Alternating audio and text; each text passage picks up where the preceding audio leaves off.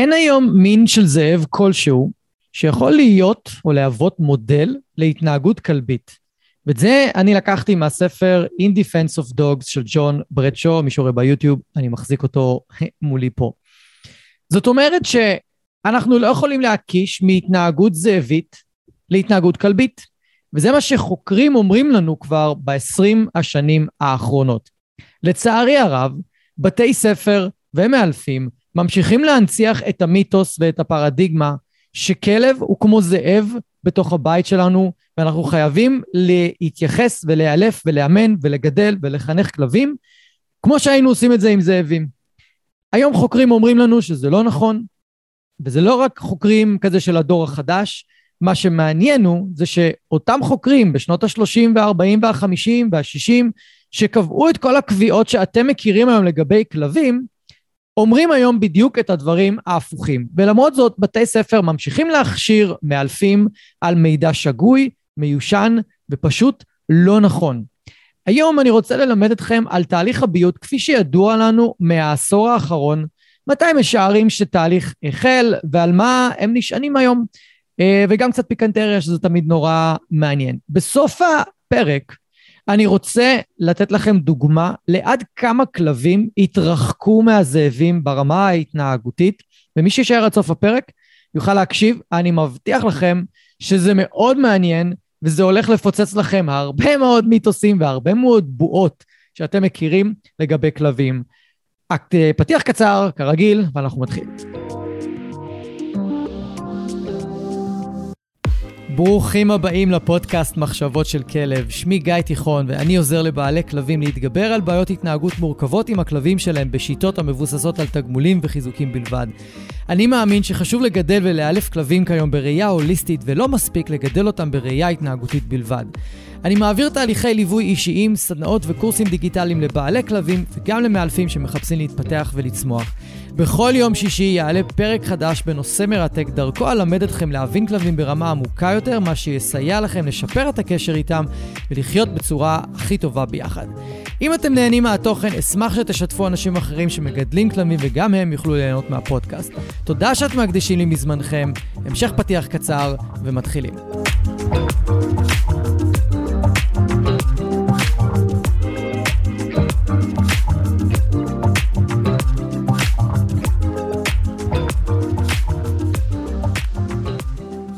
אני רוצה לפתוח שוב, ובנקודה שהתחלתי איתה בהקדמה, שהיום בתי ספר, לא רק בארץ, אלא בכל העולם, רוב בתי הספר, ממשיכים להכשיר מאלפים על סמך המידע והידע שכלב הוא כמו זאב, ושכלב הוא צאצא ישיר של הזאב, וכלב הוא בעצם, איך הם אומרים את זה הרבה פעמים, יש לכם זאב קטן שהולך בבית, וזה כל כך שגוי להתייחס לכלבים ככה, כמו שאמרתי, גם בספר של ג'ון ברדשו, וגם בספר של ריי קופינגר שנקרא דוגס, שיצא בשנת 2001, ושל ג'ון ברדשו שיצא ב-2011, ואלה רק שני ספרים מתוך רבים אחרים שבאים ללמד אותנו ובאים ואומרים לנו, חבר'ה, אנחנו טעינו. אנחנו החוקרים טעינו במה שלימדנו אתכם ובמה שהפצנו לעולם, והיום אנחנו יודעים משהו אחר, היום המידע הוא אחר, הוא הרבה יותר מעודכן, ואנחנו יכולים להגיד לכם שכלבים וזאבים זה שתי מינים נפרדים לגמרי, אין ביניהם קשר כמעט, הקשר הוא אולי גנטי במידה מסוימת ובמקומות אחרים, אבל הקשר הוא כבר קלוש, הוא כבר לא הדוק כמו שהיה לפני, לא יודע, אולי מאה אלף שנה. היום כשאנחנו רוצים להבין כלבים, אנחנו לא יכולים לחקור זאבים ולהקיש על ההתנהגות הכלבית ולהקיש מהם. אנחנו חייבים לעשות מחקרים התנהגותיים על כלבים, על הכלב המודרני, על הכלב הביתי שחי היום, או על הכלבים המשוטטים בבלי, או על הכלבים המשוטטים פה בארץ אפילו, אם מישהו אי פעם ירים את הכפפה, או הכלבים המשוטטים בהודו, כל, כל ה... לא משוטטים, אלא הכלבי רחוב, סליחה, שיש בהודו. ויש uh, עמוד יוטיוב, uh, לא יוטיוב, עמוד פייסבוק שנקרא ברקס, שיש שם מידע על כלבי הרחוב של הודו, והם מגלים שם דברים מאוד מאוד מאוד מעניינים. אז היום אני רוצה שנדבר בעיקר על תהליך הביות ומה אנחנו יודעים היום עליו, כי כל מה שהחוקרים יודעים משתנה כל כמה שנים. ומי שלא מעדכן את הידע שלו, ולמי שלא קורא ספרים ומתעדכן, בעצם נשאר עם ידע מיושן, והוא מבסס את כל תיאוריות האילוף שלו על ידע מיושן, והוא בא ומדריך אנשים כמוכם, בעלי כלבים, עם ידע מיושן, לא, שלא תואם את מה שאנחנו יודעים היום, וחבל. אז אני כן ממליץ לכם להקשיב לפרק הזה עד הסוף בקשב רב, כי אני הולך לחשוף אתכם לידע שאני בספק אם אתם מכירים אותו. כי אם אתם לא פתחתם ספר כמו שאני ציינתי בפניכם, אז אתם לא מכירים אותו, וכמה טוב שיש את הפודקאסט כדי ללמוד, ושאני מביא לכם את החומרים האלה באהבה רבה. ואם בסופו של דבר אתם עובדים עם מאלף, או מטפל התנהגותי, או מחליטים להזמין מישהו אליכם הביתה, והוא מדבר איתכם על תיאוריית ההיררכיה והדומיננטיות, ושכלב זה זאב, אתם צריכים כבר להתחיל להגיד לו, הלו, אה, אנחנו חושבים שזה לא מדויק היום, ויש ידע חדש ומידע חדש שמראה לנו משהו אחר. ומה שהידע החדש הזה אומר לנו, לפני שנצלול לתהליך הביות, הוא שאם אני רוצה להבין התנהגות כלבית, אני צריך לחקור כלבים. ולא סתם בעשר שנים האחרונות נפתחו יותר ויותר מרכזי מחקר של, שלומדים על כלבים. הם חוקרים כלבים, לא זאבים, לא כמו שהיה פעם. הם חוקרים כלבים, והם מגלים דברים מאוד מאוד מאוד מעניינים. אני אעשה לכם פרק שלם על התגליות החדשות שנעשו על כלבים בשנים האחרונות, בלי קשר לזאבים, והם רואים שם באופן חד משמעי שיש דברים שידענו על כלבים והם מאשרים אותם, ויש דברים שאנחנו חשבנו שידענו על כלבים והם בעצם מפריחים אותם, אומרים לנו, אה, זה לא נכון. הנה למשל משהו מאוד מאוד מאוד קטן. שבודקים היום ובדקו היום ובינתיים כל הממצאים מראים לנו את אותה תוצאה. יש מיתוס בקרב מאלפים על כלבים עם חרדת נטישה, שאם תתייחסו לכלב ותלטפו אותו ותעשו לו נעים ותעשו איתו או תיתנו לו תשומת לב לפני שאתם עוזבים את הבית, זה יגביר את חרדת הנטישה שלו. כל הפעמים שעשו לזה בדיקות, כרגע לא מדברים על מחקרים מאוד מאוד מקיפים, אז חשוב לקחת את זה בחשבון. מדובר על בדיקות, ומדובר על ניסויים, ומדובר על כל מיני תצפיות שנעשו על כלבים עם חרדות נטישה, לא מצאו שאם בן אדם מתייחס לכלב שלו לפני שהוא עוזב את הבית, זה מגביר את החרדה של הכלב שלו. אין קשר, לא מצאו קשר בין הדברים האלה.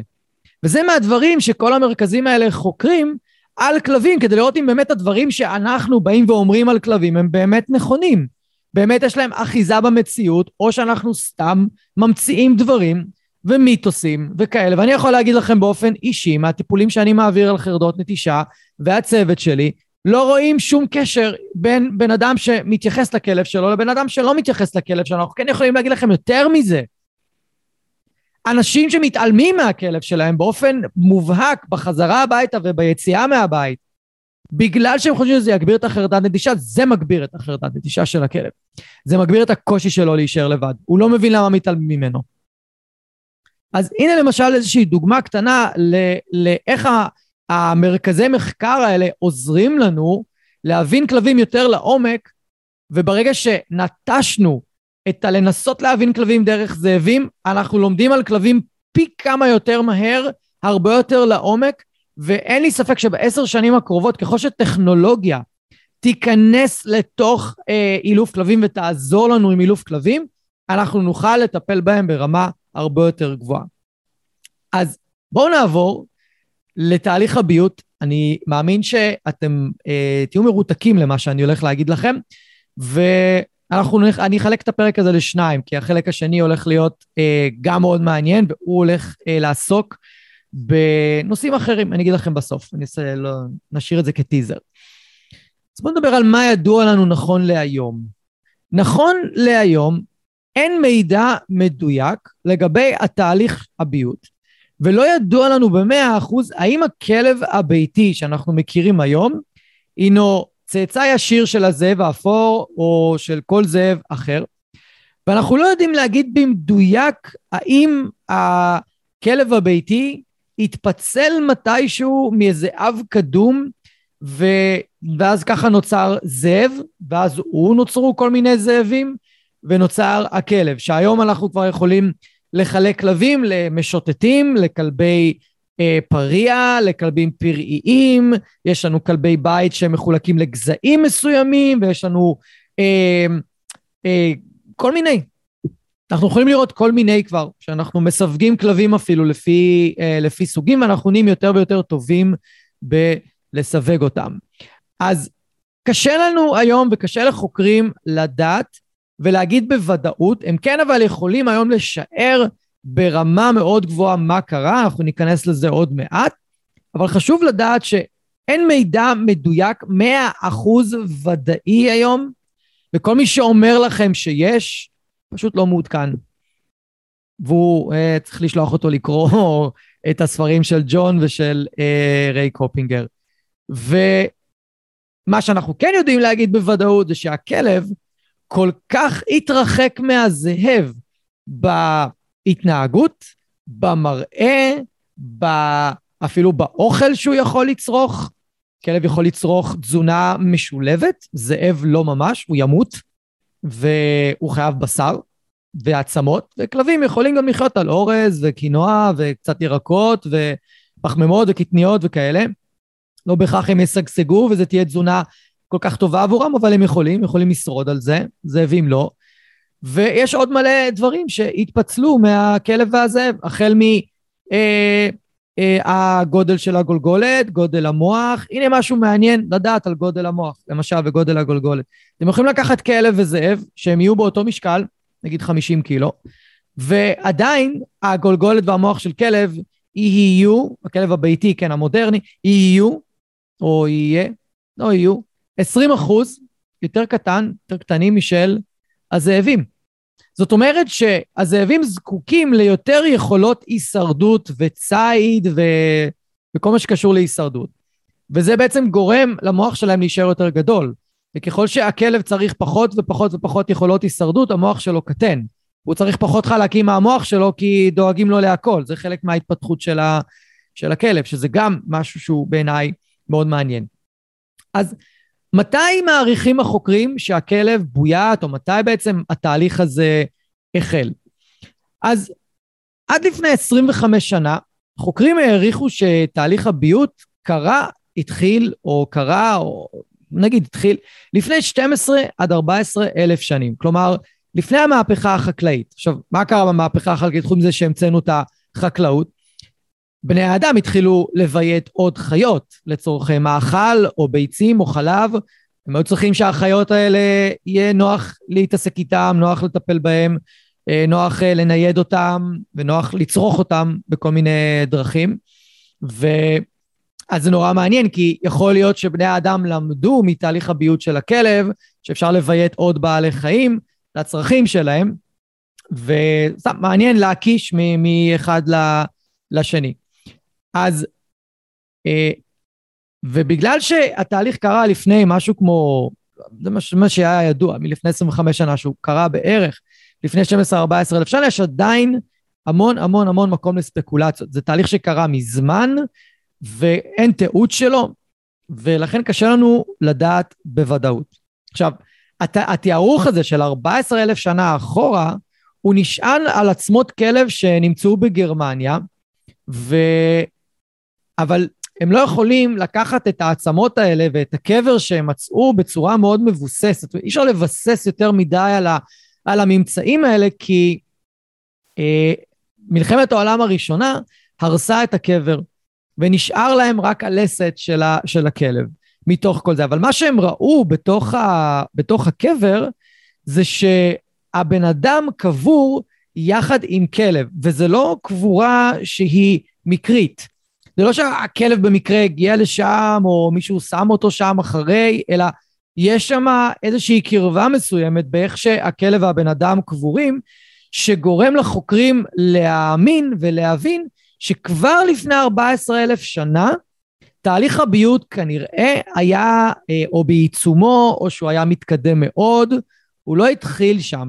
כי כדי להגיע למצב שכלב נקבר עם בן אדם. מהרצון הפרטי של הבן אדם חייב להיות שם איזשהו קשר, איזשהו בונד בין הכלב לבן אדם, ולכן זה גורם להם להאמין שתהליך הביוט עוד התחיל לפני.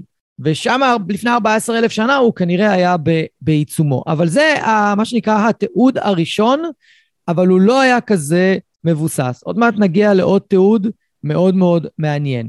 אבל ב-1997 חוקרים ריצפו את ה-DNA של כלבים ושל זאבים, מה שחיים היום, והם העלו השערה שתהליך הביוט אולי התחיל כבר לפני מאה אלף שנה אחורה. למה? כי הם מצאו ב-DNA, ואני לא אכנס אתכם לזה של מה הם מצאו בדיוק, כי אני, אני צריך לקרוא את זה עוד הרבה מאוד פעמים בשביל להבין בדיוק מה, מה קרה שם. אבל ברמה הכי בסיסית כדי להבין, הם מצאו דמיון מסוים מאוד גבוה בין כלבים לבין זאבים ברמה של ה-DNA.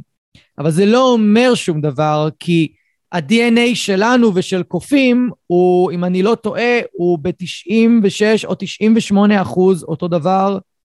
אל תתפסו אותי במילה, אבל באחוז שכמעט קרוב ל-100, אה, מאוד דומה, ועדיין אנחנו מאוד מאוד מאוד שונים, עם סט יכולות מאוד שונה.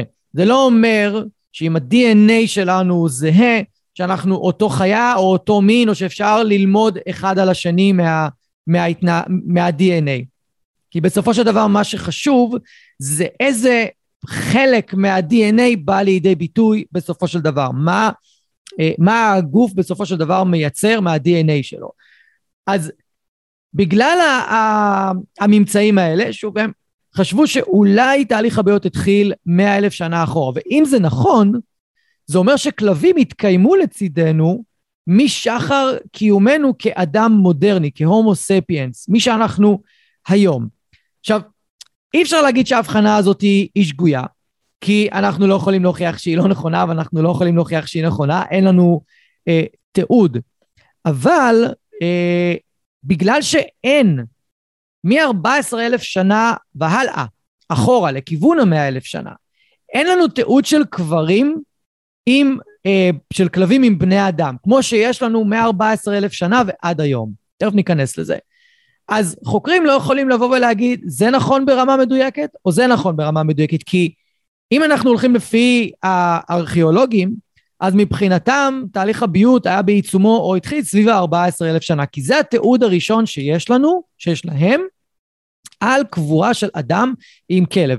מה שיש מ-14 אלף שנה עד 100 אלף שנה זה פה ושם קברים של בני אדם עם זאבים, אבל זה לא מראה על קרבה ביניהם, זה יותר מראה על האנשים שפשוט רצו להתהדר אולי בחיות שהם צדו, או בכל מיני דברים אחרים שקשורים לחיות, אולי זה קשור לאיזה שהם טקסים אה, של קבורה, תלוי מי הבן אדם שקבור, אז לא יכולים באמת אה, להגיד משהו על תהליך הביוט בזכות הקברים של בני אדם עם אה, זאבים. לעומת מה שהם ראו 14 אלף שנה, ו... אה, היום. אז בגלל שיש את הממצא הזה של ה-DNA ובגלל שיש את הממצאים הארכיאולוגיים, אז היום ההערכה היא זה שתהליך הביוט התחיל והתרחש בעיקר, זאת אומרת השלב הראשון שלו, איפשהו 15 עד 25 שנה, אלף, אה, אלף שנים אחורה. ממש לפני המהפכה החקלאית. זאת אומרת שהתהליך הביוט ממש ליווה את התקופה של הקדם אה, החקלאית שלנו, שזה מאוד מעניין אגב. מאוד מעניין להסתכל על, ה, על, ה, על השילוב הזה, על, ה, על החפיפה הזאת. אה, אני בטוח שאפשר למצוא על זה עוד אה, חומרים מאוד מעניינים.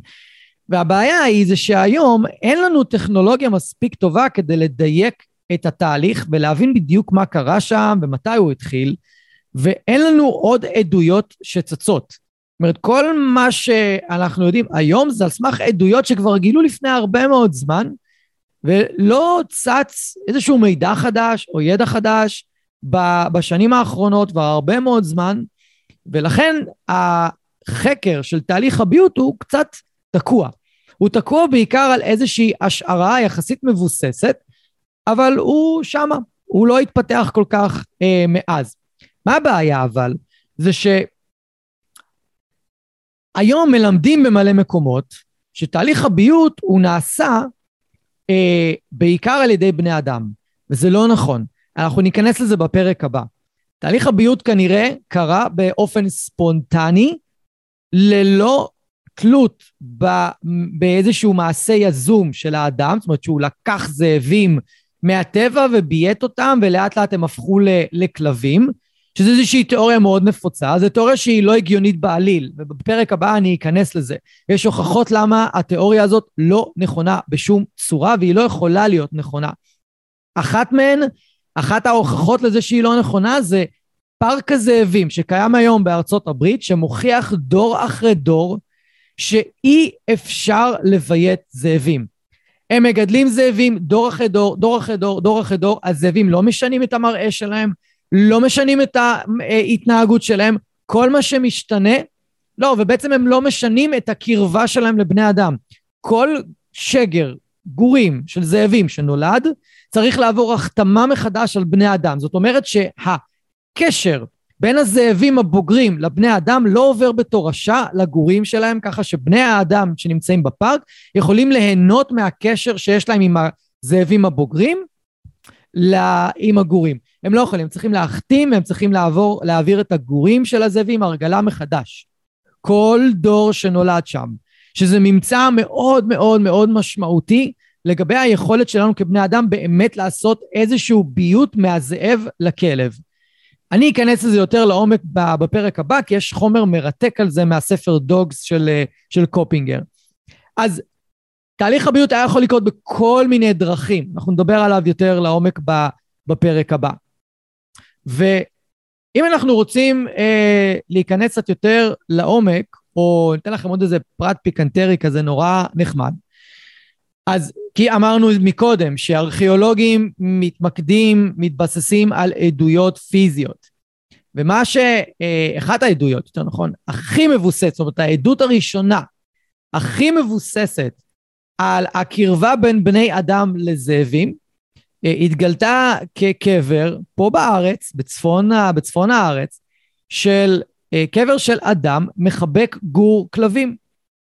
וזה הפעם הראשונה או העדות הראשונה של קרבה כזו בין אדם לכלב, אה, וזה התגלה פה בארץ, זה די, די מגניב, ועוד מעט אתם תבינו גם למה דווקא זה קרה אה, פה בארץ. עכשיו, בגלל איך שהגור והבן אדם קבורים, הארכיאולוגים וחוקרים מאמינים ונוטים לחשוב ולהעריך שהייתה קרבה מאוד מאוד מאוד גדולה בין הגור לבין הבעלים שלו, שזה גם, זה לא איזה משהו מקרי, אלא זה משהו מכוון מאוד. זאת אומרת, בקשה של האדם שנפטר.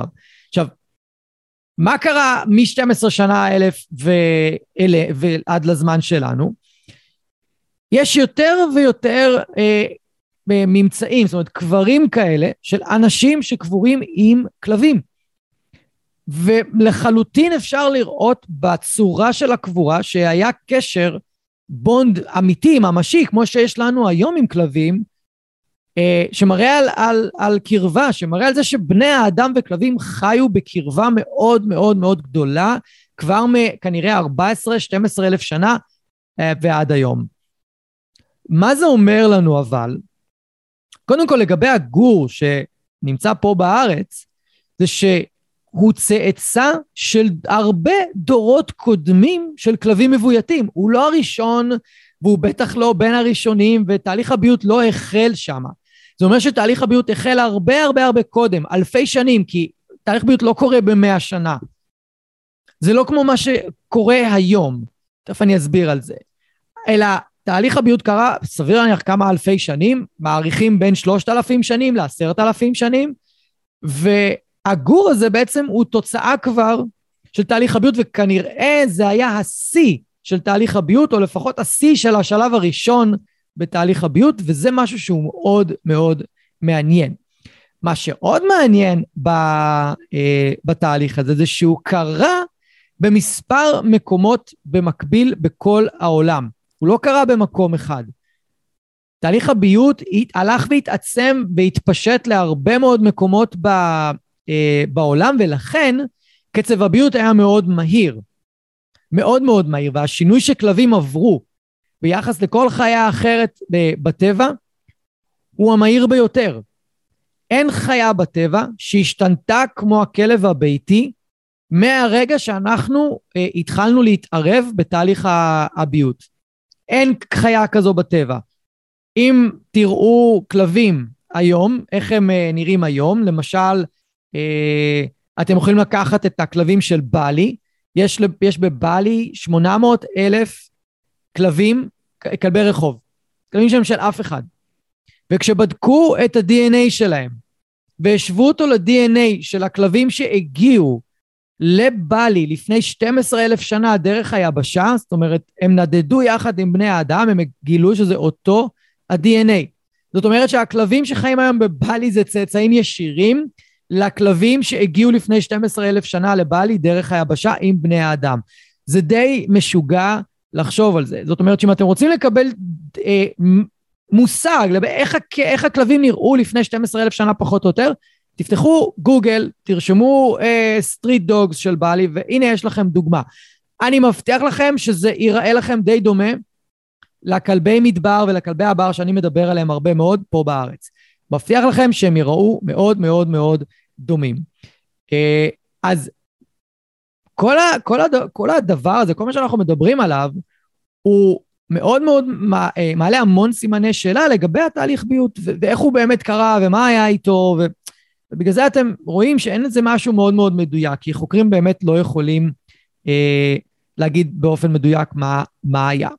עכשיו, בארצות הברית למשל, הקבר הראשון המתועד עם כלב אה, מתוארך ללפני עשרת אלפים שנה. עכשיו, מה זה אומר לחוקרים? זה אומר משהו מאוד מעניין.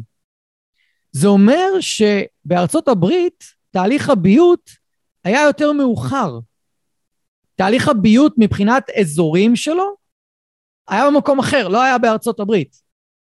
שזה ממצא מאוד מעניין, כי הרבה מאוד מאלפים והרבה מאוד בתי ספר נשענים על המידע המאוד מיושן, שהכלב הוא צאצא של הזאב האפור, שחי, שחי בעיקר בארצות הברית. וכרגע אין עדויות שתומכות בזה. אין. ולכן כשאני אומר הרבה פעמים שבתי ספר ברוב העולם מלמדים חומר מיושן, זה כי באמת אני יודע שהם לא פתחו ספרים הרבה מאוד זמן. ואם אני ככה אה, מעליב מישהו, צר לי, אבל זו האמת. אז אם אנחנו רוצים להיכנס עוד יותר ולצלול עוד יותר לעומק, אז אנחנו יודעים לפי הממצאים הארכיאולוגיים האלה של קבר מלפני עשרת אלפים שנה בצפון אמריקה, קבר מלפני 12 אלף שנה מאוד מאוד מבוסס פה בארץ, קבר אה, ראשון כנראה שהתגלה לפני 14 אלף שנה בגרמניה. אנחנו יודעים להגיד שבערך בשנים האלה התהליך של הביוט היה בשיאו ולא בתחילתו.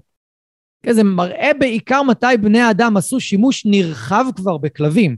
אולי השתמשו בהם להוביל מסע, לגרור עגלות, לצוד, לשמור, אה, כל מיני. אמ, יש גם מקומות בעולם שהשתמשו בכלבים, משתמשים בהם עד היום, אה, בכלל למאכל, לא בשביל דברים אחרים. אמ, אז גם לזה השתמשו בכלבים, ועד היום. ומאחר ואין תיעוד של קברים, של בני אדם עם כלבים מלפני 14 שנה, זאת אומרת 14 שנה, אה, אלף שנה והלאה, זאת אומרת שלפי זה כלבים היו הרבה יותר נדירים בחברת בני אדם. זאת אומרת ש-14 אלף שנה והלאה, לפי הממצאים שיש לנו היום, שם התחיל רק תהליך הביוט, והוא לא היה בשיאו. השיא שלו היה פחות או יותר 14 אלף שנה ומטה, כי אנחנו שמים את הדיכוטומיה הזאת של ההפרדה רק בגלל הקברים ש... שהחוקרים אה, מצאו. ואם אנחנו רוצים רגע לסכם, כל העדויות, הממצאים והטכנולוגיה שעומדים לרשותנו היום, לא יכולים לתת לנו מידע מדויק לגבי מתי ואיפה החל תהליך הביוט. יותר מזה, יש אפילו חוסר הסכמה בין חוקרים לגבי המיקום העיקרי שהתהליך החל, אוקיי? כי אה, הנה חלק עוד יותר מעניין. למרות שאנחנו לא יודעים איפה התהליך החל, זה התחלתי להגיד מקודם, אנחנו כן יודעים לומר שהכלב הביתי אינו צאצא של סוג ספציפי של זאב, כמו הזאב האפור, או כמו הזאב האדום, או כל מיני זאבים אחרים, אלא מתערובת של זאבים ברחבי אסיה ואירופה. זאת אומרת, הזאב היחידי אפילו, שג'ון ברדשו וחוקרים יודעים להגיד שלא נמצא במיקס הזה, הוא הזאב המזרחי, מה שנקרא הטימבר וולף, שחי בארצות הברית. שזה עוד יותר מראה אולי שבאמת תהליך הביות לא כל כך קרה בארצות הברית, אלא יותר קרה במקומות אה, אחרים. והיום החוקרים יודעים להגיד שהמיקום, פחות או יותר, שבו תהליך הביות תפס תאוצה בצורה הכי משמעותית הוא באירופה, באסיה. וזה תומך למשל במה שאנחנו יודעים על בלי, זה תומך בקבר שנמצא פה בארץ, זה נמצא, תומך בקבר שנמצא בגרמניה, ותומך בעוד הרבה מאוד קברים שנמצאו מאז בעוד מקומות בעולם. עכשיו, מה קרה כנראה ב-12-14 אלף שנה אחורה? שבגלל שאנשים, בני אדם, היו יכולים להשתמש יותר בכלבים, הם פשוט לקחו אותם איתם לכל מקום, או שכלבים למדו שבני האדם זזים, והם אה, איפשהו לתקופת זמן, והם יכולים לאכול את הזבל שלהם, ובמקום ללכת ולצוד ולהשקיע המון המון אנרגיה בציד וכל מיני כאלה, הם החליטו ללכת אחרי בני האדם, אני מניח שלא כולם, אבל חלק, התחילו ללכת אחרי בני אדם, והתחילו לסגל אורח חיים אחר. וזה האמת תומך גם במה שריי אה, קופינגר מדבר בספר שלו, על איך לאט לאט כלבים התחילו להתקרב יותר ויותר לבני אדם בזכות המזבלות שבני אדם יצרו ביישובי קבע שלהם או ביישובים שבהם הם התיישבו לפרקי זמן קצרים. אז לא חייב שכלבים ילכו אחרי בני אדם, מספיק שהכלבים פשוט אה, היו שם ו... או התמקמו בכל מיני, אה, מה שנקרא, אה, שבילי נדידה או דרכי נדידה של בני אדם, והם היו יכולים לאכול כל הזמן מהמזבלות של בני אדם. אין, לזה אין איזושהי עדות ברורה או מידע מדויק, זה באמת איזה שהם אה, השערות. אבל אני רוצה שוב לחזור לעניין הזה, ואני חושב שזה אחד החלקים הכי מעניינים בפרק. זאת אומרת, אחד הקטעים הכי מעניינים בפרק הזה, ובכלל בספר של ג'ון ברדשו, זה שאנחנו לא, אנחנו יכולים להגיד היום, שהכלב הוא לא צאצא ישיר של זאב כלשהו. הוא צאצא של תערובת של זאבים. יותר מזה, אומרים אפילו שיכול מאוד להיות שהיה אב קדום, שממנו התפצל הכלב והזאב, ונוצר מה שנקרא פרוטודוג, אב טיפוס של הכלב שאנחנו מכירים היום, והוא כבר לא חי, הוא כבר לא קיים. ונוצר איזשהו אב טיפוס של זאב, שגם לא קיים היום כבר, לא חי. וממנו נוצרו כל מיני זאבים. אבל בשורה התחתונה, זה שהמחשבה והכיוון היום של חוקרים, של חוקרי כלבימי, הם, הוא, שהכלב הוא לא צאצא של זאב. וזה חוזר למה שאמרתי בהתחלה. אנחנו לא יכולים להקיש מהתנהגות של זאבים להתנהגות של כלבים, ואנחנו לא יכולים ללמוד הרבה מהתנהגות של כלבים מתוך התנהגות של זאבים. הנה ניסוי מעניין שנעשה לפני כמה שנים. לקחו זאבים שהם מורגלים לבני אדם, ונתנו להם לפתור איזושהי חידה מאוד מאוד מאוד מורכבת, ורצו לראות איך הם יגיבו לחידה. ובזמן שניסו לפתור, בזמן ששמו אותם מול החידה, איזושהי חידה הם עוד צריכים להגיע לאוכל בכל מיני, בדרך די מסובכת, שמו לידם בן אדם שהם מכירים, בן אדם שהם יכולים לבקש ממנו עזרה. ומה הם גילו?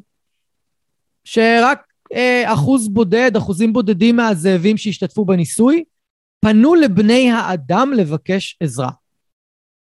אחוז בודד, אחוזים בודדים. זאת אומרת שזה ממש לא משמעותי, זאת אומרת שרוב הזאבים בכלל לא יפנו לבני האדם, גם אם יש להם היכרות איתם, שיעזרו להם לפתור את החידה ולקבל את האוכל שנמצא במקום שהם לא יכולים להגיע אליו. ואז הם בדקו את זה אצל כלבים. כלבים ביקשו בעשרות אחוזים יותר עזרה מבני אדם מאשר הכלבים. כלבים מסוימים אפילו הפסיקו לנסות לפתור את החידה ופשוט התיישבו מול האנשים או פנו לאנשים או הביעו כל מיני סימני מצוקה כלפי האנשים של תעזור לי, אני רוצה שתוציא לי את האוכל כי אני לא יכול לבד. הבדל כל כך כל כך כל כך משמעותי בהתנהגות של בין כלב לבין זאב, ובקשר שכלב יוצר עם בן אדם לבין הקשר שזאב יוצר עם בן אדם. סוג קשר, עוצמת קשר שונה לחלוטין. לחלוטין. ומי שקרא אולי את הספר דוג של ריי קופינגר, יש שם תיאור ממש מצמרר של אה, ריי, שהוא הלך לבקר בפארק הזאבים, כי הדירקטור של הפארק הוא חבר שלו, אני חושב שריי לא חי היום כבר, והם נכנסו לתוך אחד המתחמים של הזאבים, של משפחת זאבים. עכשיו, הדירקטור יכול להסתובב שם, הם לא יעשו לו שום דבר. אבל הוא אמר לריי, תקשיב, אתה אל תעשה שום דבר, אל תתייחס לזאבים, אל תתנהג אליהם, כי הם לא מכירים אותך. וההרגלה של הזאבים היא לאנשים ספציפיים, לא לאנשים באופן כללי. והוא מתאר שהיה רגע שהדירקטור פשוט אמר לו, צא מפה עכשיו, כי הוא קלט שהזאבים מתכננים עליו וזוממים עליו שהם לא אהבו את הנוכחות שלו. וזה מראה עד כמה הזאבים כל כך כל כך רחוקים מליצור קשר עם אנשים באופן כללי, לעומת כלבים. קחו כלב, מכל מקום כמעט, והוא ייצור קשר עם הבן אדם שלו, קשר חברי, קשר אוהב, קשר, אה, נקרא לזה לא סימביוזי, אבל קשר. כמעט כל כלב באחוז מאוד גבוה, אחוז קטן מאוד של כלבים לא מסוגל לייצר את הקשר הזה. וזה עוד הבדל מאוד משמעותי בין כלבים לבין זאבים היום. ומבחינתי מי שבא ואומר, או מנסה להסביר לי התנהגות של כלב דרך התנהגות של זאבים, אני פשוט לא יכול לקבל את זה. כמו שהחוקרים לא מקבלים את זה. והנה עוד משהו מעניין. אז אני אחזור למה שהתחלתי איתו את הפרק. הנה הפצצה, תקשיבו טוב.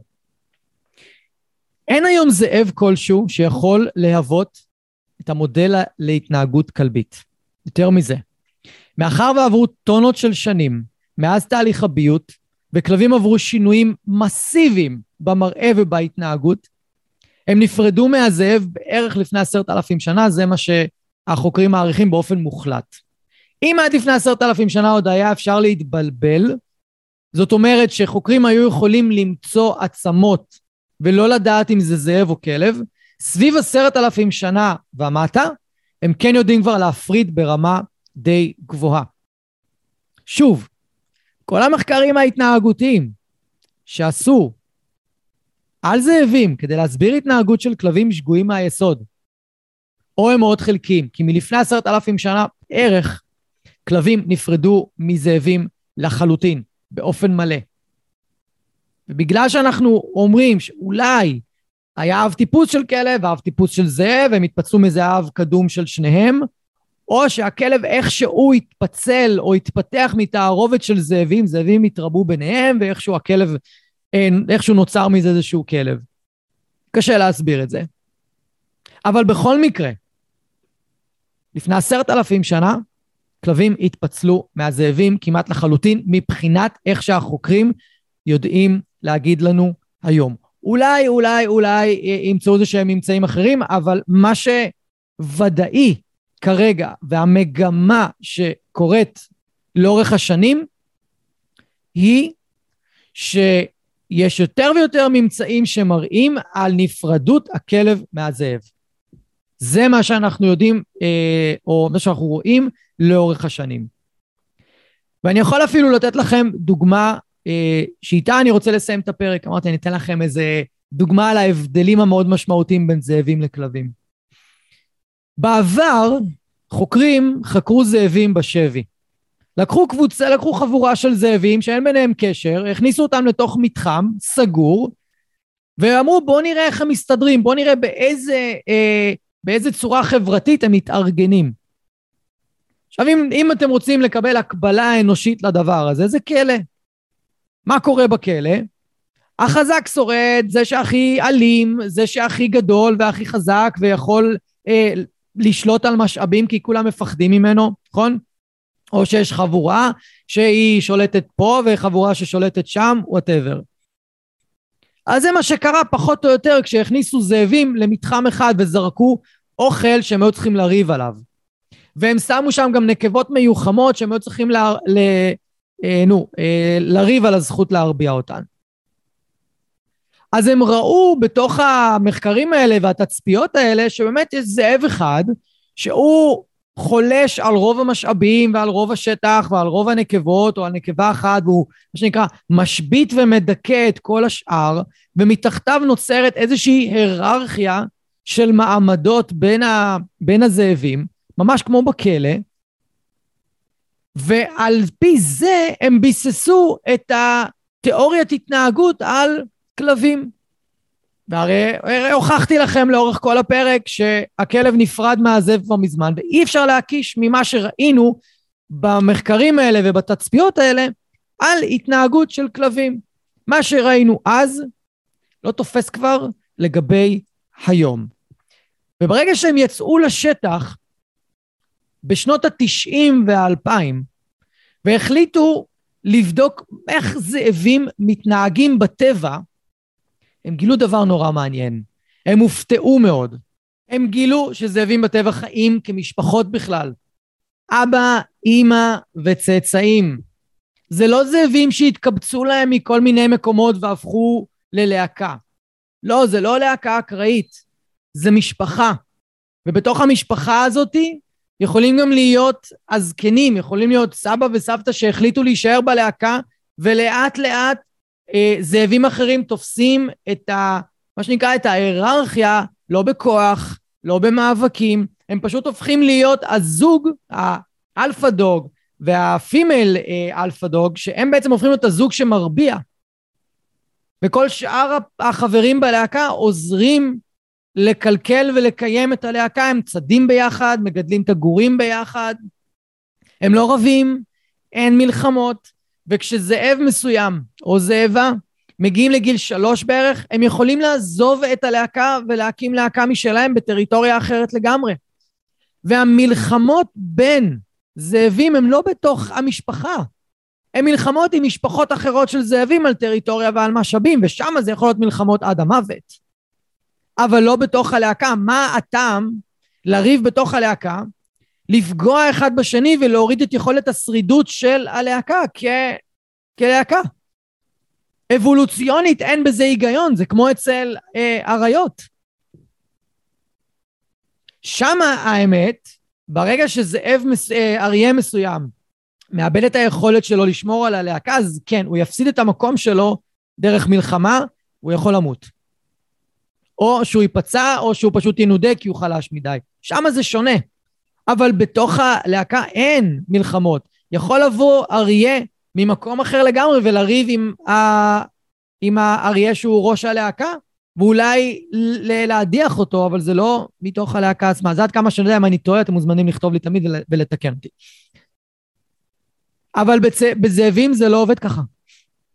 בזאבים הכלל הוא שיש אבא ואימא, צאצאים, ויכול להיות שזקנים בתוך הלהקה, הם כן יכולים להצטרף פה ושם, אבל זה יכול להיות זקנים בתוך הלהקה של דורות קודמים, ורק האבא והאימא הם אלה שמרביעים ומעמידים צאצאים.